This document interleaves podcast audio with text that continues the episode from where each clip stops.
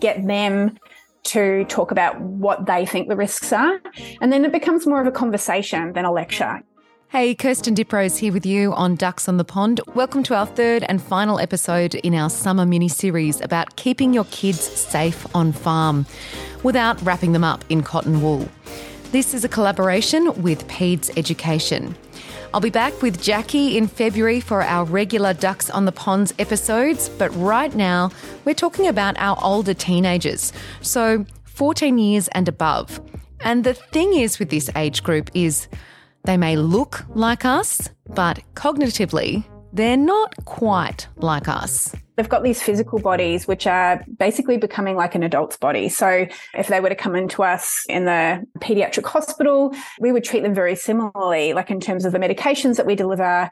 However, cognitively, developmentally, we still don't have the same level of those complex sort of thought processes that we have in adulthood because, you know, we get that from experience. And so, you know, a 16 year old only has had 16 years on this earth. And so their experiences are the sum of those 16 years. That's Grace Larson, a paediatric nurse and founder of PEDS. She's back, of course, along with Sarah Duncanson. Now, for this episode, we'll discuss ways to talk to a teenager about safety and first aid when we know they so often just don't want to hear it. And we'll also discuss mum guilt, that horrible feeling we mothers often unjustly feel when something bad happens even if we're not there. We'll hear from Ash Napolitano, who featured in our earlier episodes as well. And I want to mention a special offer to you for our Ducks on the Pond listeners. Grace and Sarah love teaching first aid courses face to face, but I know that not everyone can actually attend these in person. So they've developed an interactive online course that brings all of that important information into practical tips on child safety. So their online course launches in a few weeks and they would love to offer Ducks on the Pond listeners an exclusive discount. So to get it, you just need to sign up to the PEDS email newsletter, stay up to date, and then when this online course launches, use the code DUCKS10 to get a 10% discount. So that code is DUCKS10. Now back to our teenagers. And can I just say, from the teens I know, our future is in good hands. I reckon they get a really bad rap. Because I don't think there's ever been a generation of teens more accepting of people for who they are, conscious about the environment. So hats off to our young people. But while many of our teens have big hearts and open minds, a key characteristic of teenagers is risk taking. And it's not their fault, it's how they're wired. Here's Grace, and then you'll hear Sarah. So they may take risks that we wouldn't take because they don't have the same depths of understanding and experience that we do as adults. Their injuries definitely reflect this. You know, they come in following risk taking behavior. I've looked after teens that have come in following train surfing. They've come in following different sort of climbing of heights. Also in motor vehicles, you know, they take more risks within the vehicles themselves. So they might you know, drive on terrain, which is more unsafe. They might go at speeds, which are unsafe, or they may not even wear their seatbelts sometimes. So that's sort of the mechanism of, of injury that we sort of see in those older children. Yeah, I'd absolutely agree. And what we see is that the severity of the injury is directly linked to the mechanism of the injury. So, how they sustain that injury. And because they are taking those risk taking behaviors or they're doing things that are more advanced than what our younger children are doing, their mechanism of injury is more severe and therefore their injury is more severe. And unfortunately, some of them lead to fatality. Is drowning still a factor at this age, where obviously they've got an awareness of water. Most people can swim quite well at this age. But do we still see drowning as a problem? Look, above 14 years of age, it doesn't tend to be as high of a problem. However, in saying that, it is still a problem. Like there has just been recently a teen from my niece's school who drowned over the Christmas holiday break in some surf. And that was a 16 year old. And, you know, we're talking about drowning earlier. Like I actually lost one of my cousins to drowning as a young adult. So, you know, I think drowning should always be on our radar, although it definitely is highest risk in that 1 to 14 year age group. And probably from what you've been saying, would it be associated with risk taking behavior perhaps when it happens? Yes. So, what we tend to see is we see one scenario where they're taking risk taking behaviors as well as being in a body of water. For example, they may be now engaging in drinking behavior as well as swimming, and that's never a good combination. So, that's where we see a drowning. But the other thing that we see is that adolescents are now engaging in more risk taking swimming. So, they might be going further out into deeper water, or they might be going into rivers with currents but we also see things where adolescents have gone in to assist someone else who has drowned or drowning, and they end up drowning themselves because they cannot sustain themselves in the water as well as the person who is now scrambling onto them. So that's another scenario that we see with the adolescent age group. It's not all about risk taking behavior and necessarily doing the wrong thing, but also trying to assist others. And while most of us can swim, at least well enough by the time we're teenagers, that's not the case for everyone, including many refugee or migrant children. Here's Ash Napolitano, who you met in the first episode in this series. She has founded the Hunter Boyle Swim Program in memory of her two year old son who drowned on a farm dam in Shepparton. We're about to start the next swim term. We are providing funding for around 30 children of refugee families and also funding their mothers to complete swimming lessons. So these beautiful people, you know, a lot of them have come over via boat. And I've been told stories about how some of the parents actually, you know, drowned on the way over here. So their wives and their husbands and their children are terrified of water. You know, it's taken away such an important person in their life. And here in Shepparton, we have rivers everywhere. We've got pools everywhere. You know, everyone has some kind of contraption that holds holds water in their house. We have such a swim culture yeah. in Australia. Mm. Yes. Yeah, we do. And I think making sure that these children from other countries and other cultures are able to be safe around the water and uh, given these opportunities to learn how to swim, that's the least we can do for these kids. Another major cause of injury and death in our older teens are vehicles, including quad bikes. Here's Grace again because once they get to 16, you know, they're technically able to operate that machinery.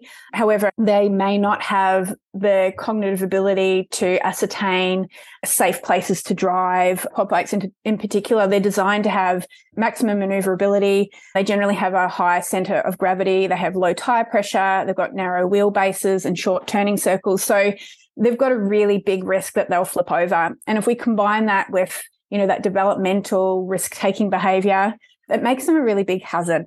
There's actually recently been a 16 year old that was killed in a quad bike accident where the bike was traveling down a gravel road. They had another teen as a passenger. They lost control on a corner and the bike fell a few meters into a creek.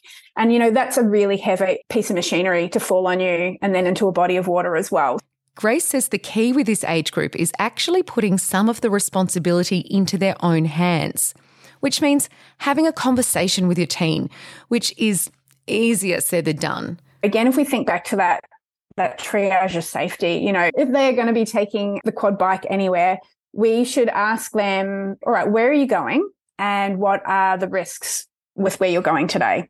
And have them say, well, I'm going up an incline or there's a little bit of gravel there or, you know, talking about that sort of stuff to sort of say, well, all right, what route might you take instead? Really planning that out to this might also be an issue. And if it is an issue for you, what's your plan around that?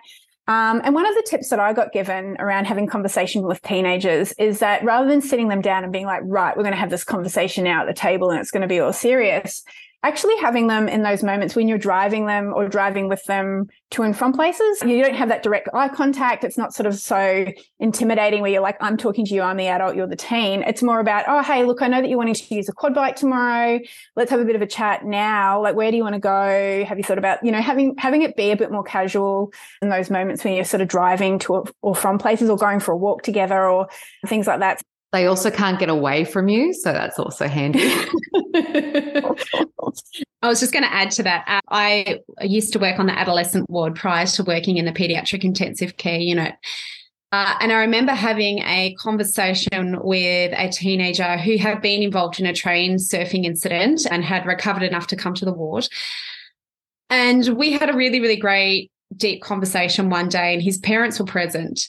And when I left the room, they followed me and they said to me, I can't believe how much he engaged with you. We have told him and talked to him about all of those things before, and he literally shuts us down.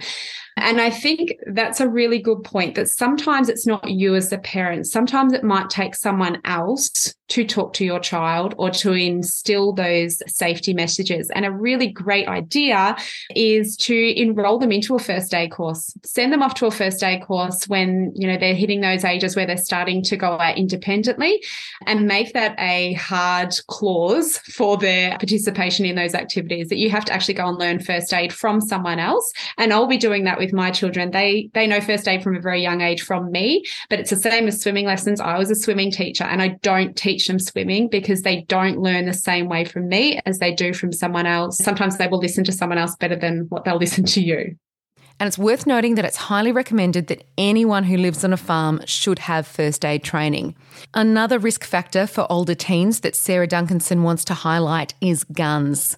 Now, many of us have them on farming properties and it might not be pertinent to every farming family, but it is something that has come up in recent times in a couple of rural communities that I know of. Some children at this age are allowed to independently use them. And I think just being mindful around the use of weapons, if that is something you choose to do in your household, having some pretty strict guidelines about when and how they're used, about who is in the vicinity of that space when that adolescent is using that weapon is just so crucial. There has been a really horrible recent fatality involving an accident and a weapon and a 17 year old that I'm aware of.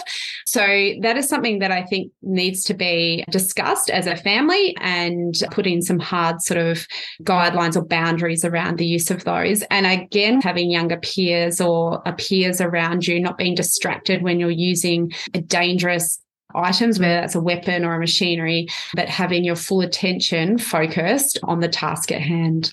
And I think once they're starting to get to this age too, uh, we start to place a lot more responsibility on them because they are really useful around the property. They're really useful around the house. My husband continuously says, I cannot wait till the kids are old enough to go and chop wood themselves. you know, I cannot wait till the kids can go and round up the sheep and bring the sheep in themselves. It's really important that we remember that their brain is still developing and they still do not have that full functioning capacity, and especially in males. We know that that doesn't sort of peak until their early 20s to mid 20s. So just being aware of that, uh, they still need guidance, they still need boundaries, and they still need us to be by their side, teaching at this age. Great advice. Thank you. I thought because this is our final episode of this series, which I've really, really enjoyed having a chat to you both about. So thank you. I just, it kind of, you know, occurred to me sometimes how overwhelming it can be being a mum on a rural property and a dad, of course, but like sometimes it can just feel so much. And I don't know, do you have any advice to kind of help keep perspective that while we're always trying to look after our children and look after their safety. We need to look after ourselves as well and not get overwhelmed by this stuff. Yeah, no, I totally agree. And I think, you know, sometimes I just walk outside and I'm like, there's so many things that I need to do. So, yeah, it can feel really overwhelming. Like we work, we've got kids, we've got a property, you know, there's a lot of balls in the air, plus, you know, that cognitive burden to be thinking of, you know, safety as well on top of that. So, Look, I think it's really important that we use our support networks. So, you know, that is our partners, that is our families, that is our friends, that we talk about what we're experiencing and what we're feeling. And we're having like open and honest conversations around that so that people want to be able to help and support us. So we give them the opportunity to help us when we need it. Sarah and I are really big on cooking meals for our friends and family when they have extra levels of stress on them. People are generally really happy to help you out with whatever you need emotionally to support. And I think tying that back to kids' safety, when you are well supported and when you feel that you have an opportunity to offload some of that stress, you actually have a much clearer mind to be able to care for your children in a greater capacity. You have a better situational awareness so that you can watch out for your kids' safety. When you're so cognitively overloaded, when you walk out that door and you think, I have so many farm things to do. You actually lose the ability to be able to do too many things. And we're all wonderful multitaskers as mums, but we do have a limit. So being able to care for yourself and care for others is really important so that you do have that cognitive capacity. And if something has gone wrong and a child has been permanently injured or died, a lot of mothers grapple with feelings of guilt and other trauma.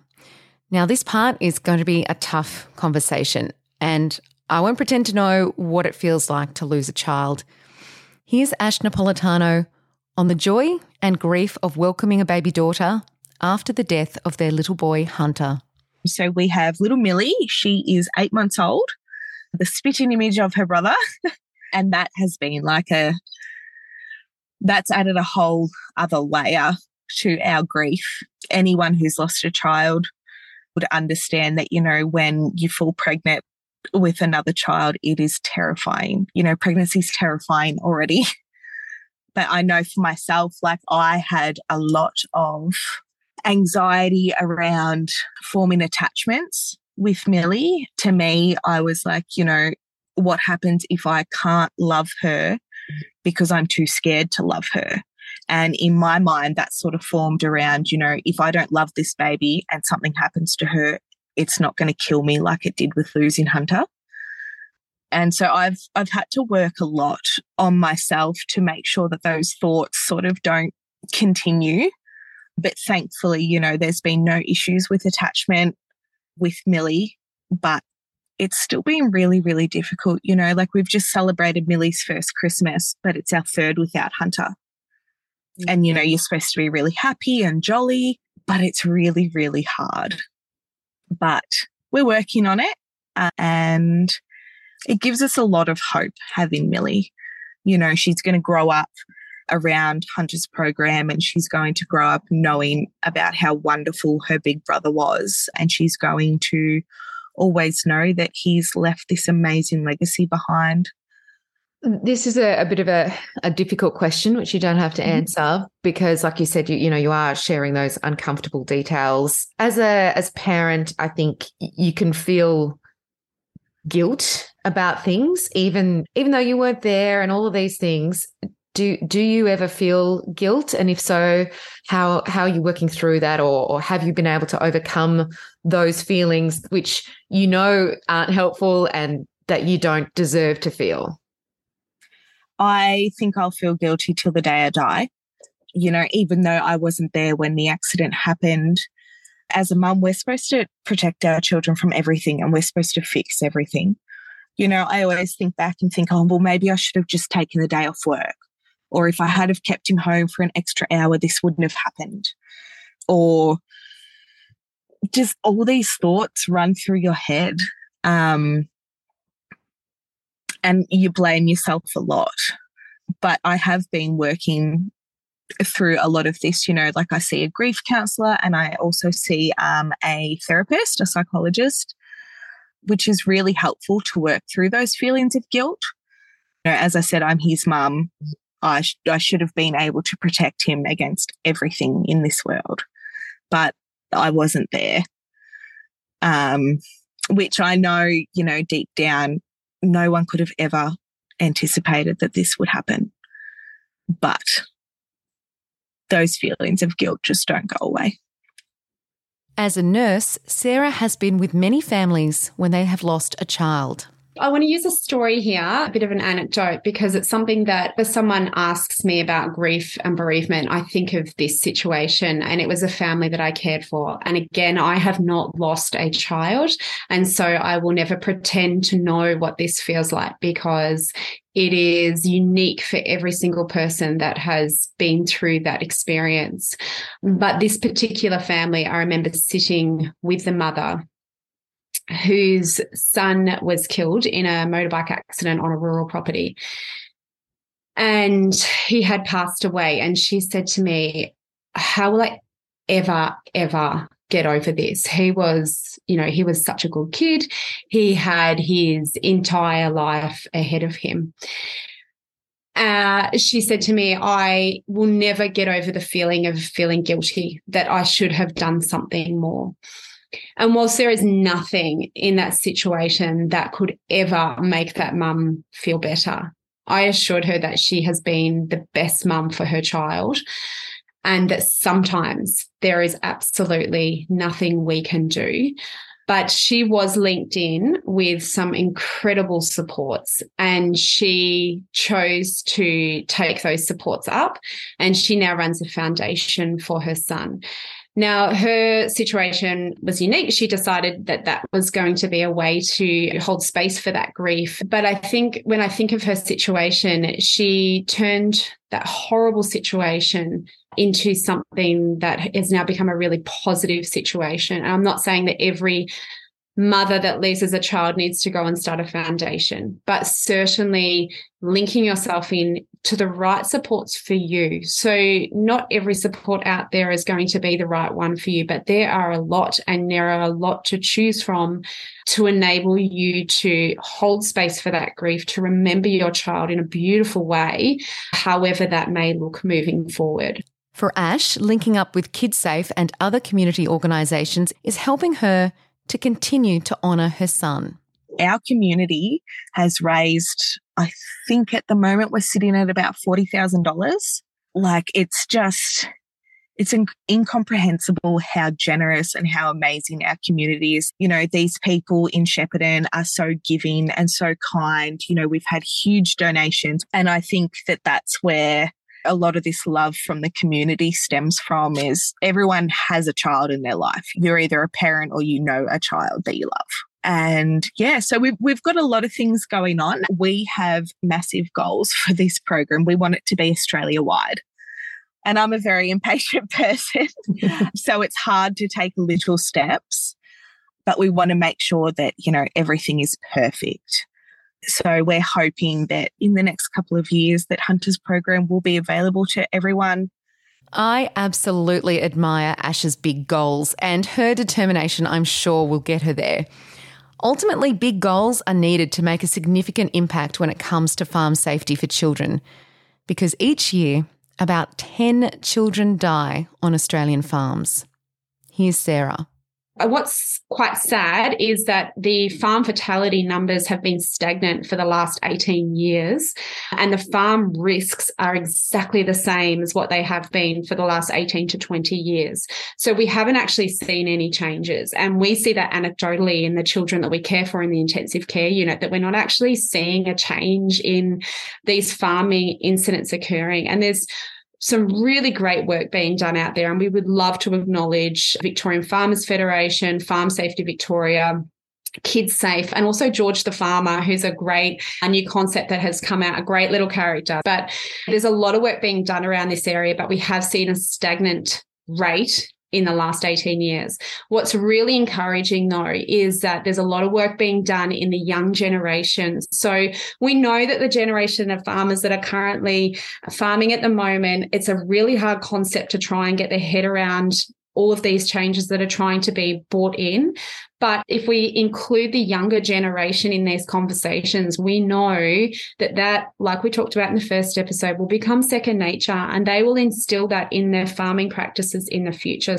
I'm genuinely shocked to hear that it hasn't improved. Like, I just would have thought over time that machines and technologies have improved and have more safety features. I'd love to hear your thoughts. Why do you think things haven't improved? So it's a great it's a great conversation to have and you are absolutely correct. A lot of our machinery and a lot of our practices have become safer, but when it comes to children on farms, there is still a stereotypical view that farms are a really holistic and an enriching environment to bring your children up in and that it won't necessarily happen to me. So, certainly, a culture is a big part of why we have seen stagnant numbers across those years. And it's and it is quite alarming to see those statistics, especially when there has been a lot of work done into the machinery. But again, our children are not necessarily using that equipment or that machinery. So it comes back to education and culture and the stereotype that they are unlucky events rather than being they are avoidable events that we could have put measures into place to prevent them from happening. And I think the other thing is that in in the past there has been a lot of people try to engage farming communities who are not in farming communities or who are not in regional rural Australia. And we know, having been around farming communities for our lives, for our entire lives, that we are a unique population and we don't necessarily like to be told from someone who has no experience in that field. So I think that there's a lot of work being done now. And I think in 10 years' time, we will see a completely different statistic. So I think we will genuinely see that shift. It's just going to take time. And I think we've moved from machinery and equipment to culture and education, which is really important. And that's it for this episode of Ducks on the Pond. That was our last episode as part of our collaboration with Peds Education on keeping your kids safe without wrapping them up in cotton wool. I want to thank Grace Larson and Sarah Duncanson, as well as Ash Napolitano and Gemma Kramer, for being part of this series. Again, if you're interested in signing up to the PEDS online first aid course, use the code DUCKS10 for a 10% discount. You just need to sign up to their newsletter first, and then you'll find out when the course is launched. And just a quick note from me I have a new podcast, totally separate to this one. It's called Innovation Ag, where I speak to scientists, farmers, and ag industry leaders about how to make innovations happen. Basically, a guidebook, if such a thing is actually possible. It's being made through the Victoria Drought and Innovation Hub. Check out Innovation Ag wherever you get your podcasts. This podcast, Ducks on the Pond, is still continuing, of course, and I really look forward to catching you again in February. Jackie and I will be back as we kick off the next season of Ducks on the Pond. I'm so excited to bring it to you, and I'll see you soon.